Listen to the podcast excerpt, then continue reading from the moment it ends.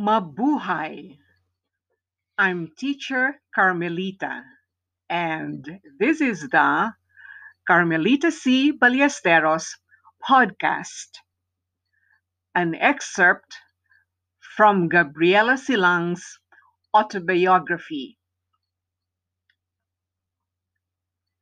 After Diego was assassinated, Gabriela vowed to avenge his death and to continue the struggle.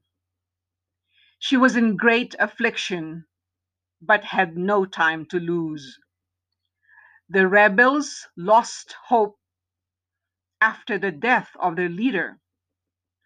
None of the men stepped up to be the new face of the rebellion.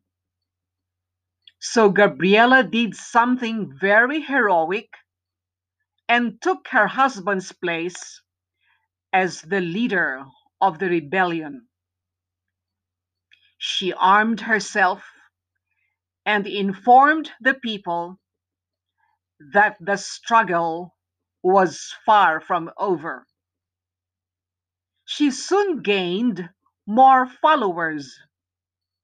Gabriela began to assist people living in other towns the people began to call her Generala, which meant woman general, and were gratified that Diego's fighting spirit was continued with Gabriela.